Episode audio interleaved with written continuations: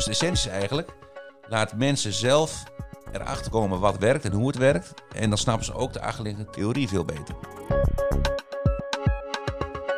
En mijn ervaring is dat leren het mooiste is als je een stap verder komt en je hebt het zelf gedaan.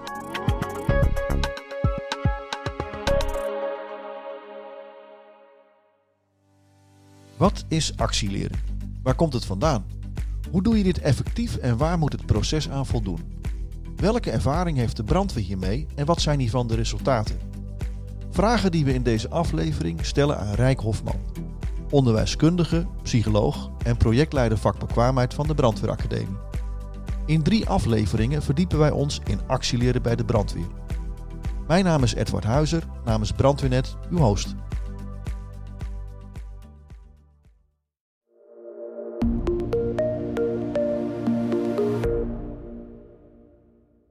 Wat is actieleren? Dat is om een groep mensen die een uh, gezamenlijke uitdaging heeft, zoals een uh, vraagstuk of een probleem, of een innovatie, om die in te voeren bijvoorbeeld in een uh, brandweerkorps, om die gezamenlijk de leervraag eerst te laten stellen en zelfs te laten beantwoorden. Dus laten ze zelf ontdekken hoe ze het probleem kunnen aanpakken. Dat is de kern van actieleren. Dus actieleren is ook teamleren. Daar zijn we ook steeds meer achter gekomen. Dus leren van elkaar. Hè? Dus creëren een cultuur waarbij de deelnemers zich ook echt deelnemer voelen. En zich vrij voelen om vragen te stellen aan elkaar en aan de bevelvoerder en aan de instructeur. En doen het als ploeg. Uh, dus denken we niet te snel in rollen en taken, maar laat iedereen gewoon uh, zelf zijn eigen doel stellen, ook weer in dat leertraject. Wanneer is leren echt? In mijn beleving is leren echt als je in een flow zit, terwijl je worstelt met een praktijkvraagstuk. je wil een probleem oplossen of je wil een product maken. En je loopt tegen dingen aan waardoor je even vastloopt voor je gevoel. Dan denk je, hé, hey, het lukt me nog niet om dit op te lossen. En je gaat bijvoorbeeld wat googelen of je gaat wat mensen bellen. En je merkt dat je weer verder komt. Dus de essentie is eigenlijk, laat mensen zelf erachter komen wat werkt en hoe het werkt. En dan snappen ze ook de achterliggende theorie veel beter. En mijn ervaring is dat leren het mooiste is als je een stap verder komt en je hebt het zelf gedaan. Door zelf je bronnen te gebruiken. Door zelf ook je inzicht toe te passen. Bij wijze van spreken terwijl niemand het heeft voorgedaan. Dus leren is pas echt leren, denk ik ook, als het leereffect beklijft. Waar komt het actieleren oorspronkelijk vandaan? Nou, actieleren heeft veel geestelijke vaders. Uh, een van de bekendste die is uh, van medio 20e eeuw, dat is uh, Revens. Hij heeft het onderzocht. Dus hij heeft eigenlijk gekeken van wanneer werkt dat nu goed, het samen oplossen van praktijkvraagstukken. En zo kwam hij op een aantal criteria voor actieleren. En hij kwam steeds meer tot het idee van, als je het goed begeleidt en je laat mensen zelf met een vraagstuk aan de slag, dan lost het zelf uiteindelijk ook wel op. Maar je moet vooral dat leren van ploegen en teams en, en dus samenwerken leren moet je constant uh, stimuleren. Maar wel vanuit de vraagstukken die je hebt. Hè. Dus, dus uh, ga een vraagstuk niet parkeren in de organisatie. Maar zet er gelijk mensen op in een team. En, laat, en laat ook andere mensen in de omgeving daarvan leren. Dus het is ook een olievlekwerking. Want als één ploeg wat bedenkt, dan kan een ander dat weer overnemen. Dus het zelf ervaren van oplossingen in de praktijk uh, kan ook een leereffect krijgen naar een hele omgeving toe. Dus hij heeft er ook wel systematisch naar gekeken. Dus niet alleen maar van hoe zit accelereren in de hersenen, hoe zit het psychologisch, maar ook hoe kun je als organisatie nou van accelereren lerende organisatie maken. Dus hij heeft het echt gesystematiseerd eigenlijk. Dat vind ik wel mooi. Hè? Dus hij heeft er echt goed, goed naar gekeken vanuit de psychologie, maar ook vanuit de organisatiekunde. En zo heeft hij iets van 20 à 30 vuistregels bedacht voor het accelereren. Hoe is dat actieleren eigenlijk bij de brandweer gekomen? Ook een hele mooie vraag. Um, kijk, de brandweer uh, is al jaren bezig met het beter kunnen leren van incidenten. In mijn beleving is leren van incidenten ook een uitstekend voorbeeld van actieleren. Want je gebruikt je ervaring bij een inzet als inzetploeg of als volledige brandweer uh, of als veiligheidsregio. Het is maar welk abstractieniveau je kiest. Maar je gebruikt dat om weer een volgende aanpak te verbeteren bij een incident. En dus je leert van je vorige aanpak door het leren van incidenten. Ik zeg eigenlijk liever door het leren van de inzet. Want een incident lijkt net of je alleen maar leert van de inzet als iets fout gaat. Maar in mijn beleving leer je van elke inzet ook juist wanneer het misschien heel erg goed gaat. Hè? Dus de actieleren is al ingevoerd vanaf het moment dat inzetten beter werden nabesproken, geëvalueerd. En ook toen oefeningen beter werden nabesproken en geëvalueerd. Dus het hele idee van we moeten uh, meer leerrendement gaan halen uit onze inzetten en uit onze oefeningen is in principe al het principe van actieleren. Wat heb je eigenlijk zelf met actieleren? Nou, ik ben een enorme doener. Uh, en ook ik heb wel de neiging om eerst uit te zoeken of in de praktijk werkt, alvorens ik iets ga bestuderen. Hè. Dus neem de handleiding van de videorecorder, hè, zoals ze vroeger altijd zeiden, of uh, tegenwoordig van de iPad. Of, ik ben uh, dan te ongeduldig om dat ding te gaan lezen. Dus ik probeer gewoon van alles. Druk op allerlei knoppen. Dus als je dan echt vastloopt, ga je toch in de handleiding duiken of googelen. En dan zie je ook door de manier waarop informatie tegenwoordig beschikbaar wordt gesteld via allerlei kanalen, social media, internet. Informatie is altijd en overal, onafhankelijk van tijd en plaats. Kun je ook gemakkelijker dat informele, informele leren combineren met meer het formeel onderzoek doen naar dingen. Dat loopt constant in elkaar over.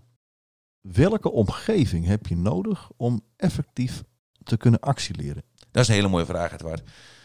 Het eerste is een veilige leeromgeving. Dat lijkt een open deur, want dat roepen we overal bij trainingen. Het moet veilig zijn natuurlijk. Maar dat betekent ook echt uh, dat je ruimte geeft aan fouten maken. Dat je die fouten zelfs op zekere hoogte toejuicht, omdat je daar heel veel van leert. Uh, dus dat de oefening ook gewoon een experiment mag zijn. Dat in de oefening niet altijd weer iets moet worden afgestreept in de vorm van kruisjes achter een doel. Een checklist. Nee, maar gewoon iets nieuws leren.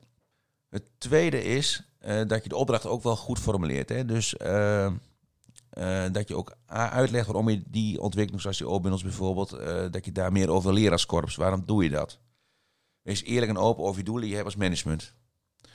Het derde is dus uh, dat je eerste vragen verzamelt waar je een antwoord op wil geven of waar mensen zelf antwoord op willen hebben. Anders trap je weer in de valkuil dat je vragen gaat zitten beantwoorden die de mensen zelf niet hebben. En dus je moet ook nadenken over bij een innovatie bijvoorbeeld van los ik daar echt wel een probleem op die mensen als, ook als zodanig als pro probleem ervaren. Dus sluit altijd weer aan bij de beleving op de werkvloer van of iets wel of niet werkt en welke vragen men er zelf over heeft. Er zijn drie voorwaarden, denk ik. Dus een veilige leercultuur, een duidelijke opdracht en beginnen met de vragen die, die mensen zelf hebben. Als je gaat kijken naar het hele proces, uh, hoe lang duurt actieleren? En de opdracht met betrekking tot het actieleren rond één thema of innovatie of praktijkvraagstuk dat kun je redelijk goed afbaken in één jaar of twee jaar, maar dan maak je er een project van. Hè. Dus als je, als je leren vertaalt aan een project met een opdracht, met een opdrachtgever, dan kun je dat gerust afbaken uh, binnen een jaar of binnen twee jaar. Maar als uh, principe van uh, eigenlijk leren het vermogen van de korpsen, want daar wil ik eigenlijk toe. Hè. Ik geloof dat actieleren het leren het vermogen van de organisaties verbetert. Dus met name dit, in dit geval van veiligheidsregels en korps en afzonderlijke posten. Dan denk ik dat je er een soort principe van moet maken wat elke dag geldt. Kan je zeggen dat er niet echt een tijd gekoppeld kan worden aan een actieleertraject? Eigenlijk zouden we met elkaar elke dag moeten actieleren. En sterker nog, we doen het al. Alleen ik ben op zoek naar de triggers en naar de randvoorwaarden waardoor je het effectiever kunt maken. Hè? Het is een continu proces. Uh, maar nogmaals, omdat het vaak een impliciet proces is, vinden we het lastig voor onszelf om, dat, om daar uh, inzicht in te ontwikkelen. Hè? Dus met andere woorden, als ik iemand vraag wat heb je vandaag geleerd, dan zal hij waarschijnlijk zeggen, ja, ik heb gewoon gewerkt. Maar wat heb je dan in je werk geleerd? Dan vinden mensen lastig te beantwoorden. Want ik doe mijn ding, zeggen veel mensen dan, dat ik altijd doe. Een herhaling. Juist. Uh, en bij de brandweer zeggen we juist van ja, wacht even, maar elke brand is anders.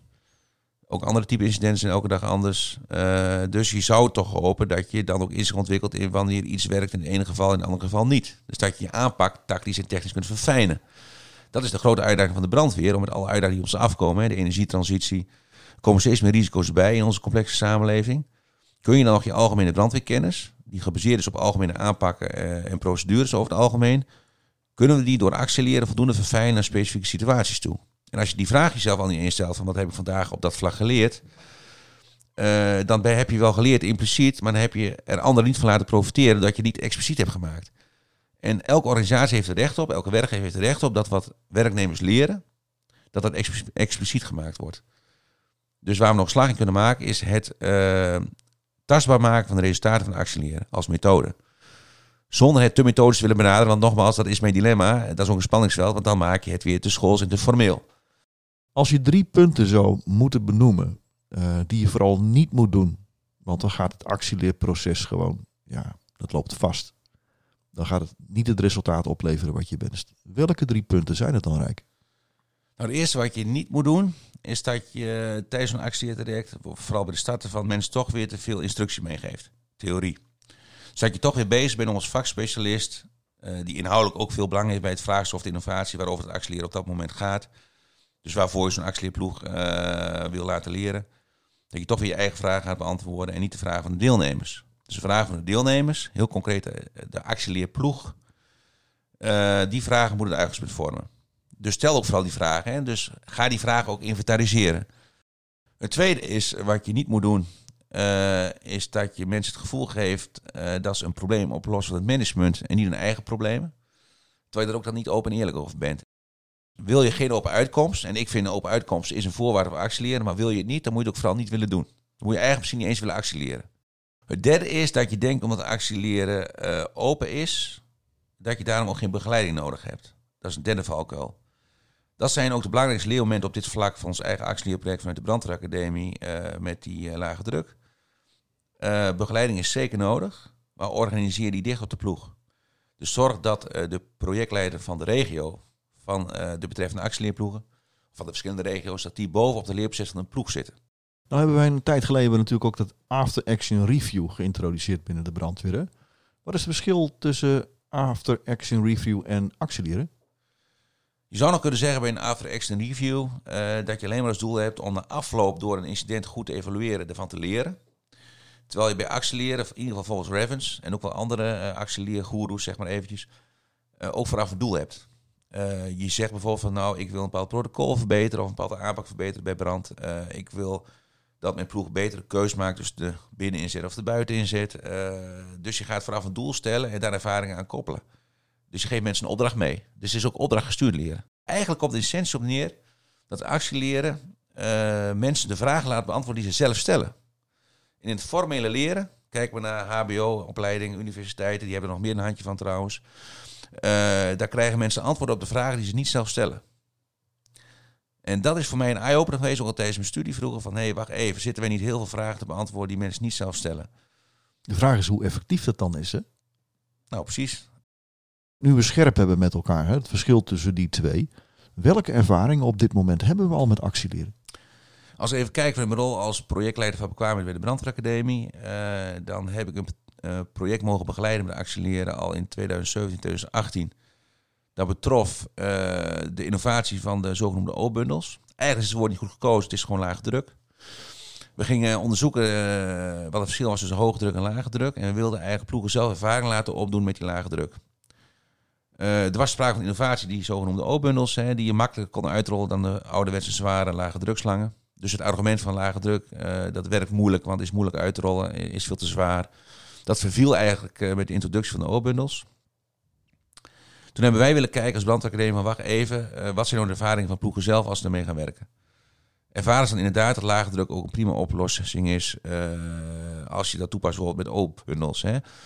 Alleen we hebben wel tegen elkaar gezegd, we moeten er wel voor zorgen dat wij niet alleen maar mensen laten leren hoe het werkt met zo'n O-bundel als nieuwe techniek. Maar dat het project ook met inzicht oplevert sowieso in de verschillende effecten van lage druk versus hoge druk.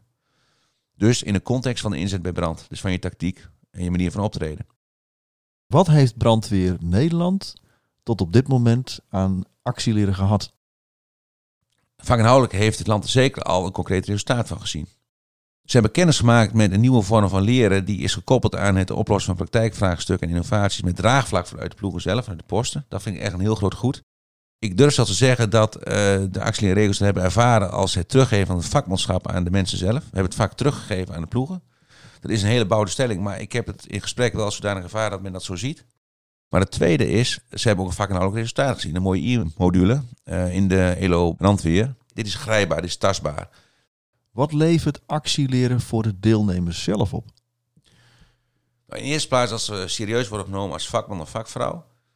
Uh, want ze zijn met hun eigen vragen aan de slag waar ze in de praktijk van hun werk tegenaan lopen. Hè? En waarvan je soms mensen wel eens hoort roepen dat die niet altijd gehoord worden in de praktijk door een eigen leidinggevende, door de waan van de dag, door wat voor oorzaak dan ook. Nu krijgen ze opeens een speelveld, een soort eh, leeromgeving waarin ze op, wel met een eigen vak aan de slag mogen op de manier waarop ze zelf prettig vinden.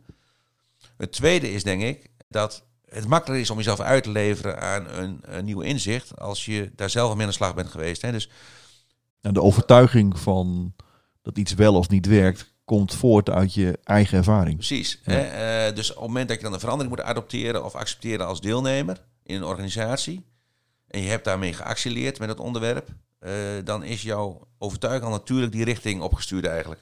Dat heb je zelf gedaan. Je hebt jezelf al overtuigd dat het werkt of niet werkt. Kun je zeggen eh, in zekere zin dat de effectiviteit van actieleren vooral zit uh, in het eigenaarschap van het werkveld zelf? Heel mooi geformuleerd, Edward, ook een stekende samenvatting. Uh, het gaat om eigen, eigenaarschap. Eigenaarschap op je vakmanschap. Of van je vakmanschap. En, want het is je eigen vak die je beoefent en daar ben je zelf aanspreekbaar op. En daar heb je ook trots in en eer in als het goed is. Uh, En eh, maak je niet afhankelijk van anderen in je leerproces. Hè? Dus vraag ook aan jouw leidinggevende wat je nodig hebt. En als je dat niet krijgt, ga het anders regelen. Wanneer is actieleren geslaagd? Voor mij is actieleren geslaagd eh, als je als ploeg over een nieuwe ontwikkeling precies weet wat je er wel of niet mee kunt en wilt. En er ook klaar voor bent om het te gebruiken. Ook als je niet gebruikt, ook weet waarom je het niet gebruikt. En dat je daardoor ook nog een keer wat meer weet over incidentbestrijding in zijn geheel. Dus de bijvangst vind ik ook dat als je bijvoorbeeld eh, meer over de smokestoppen weet, je niet alleen weet hoe je die moet gebruiken, ook wanneer, waarom, zodat je eigenlijk je brandweerkundige inzicht vergroot is. Waardoor je ook brand ook beter leert snappen.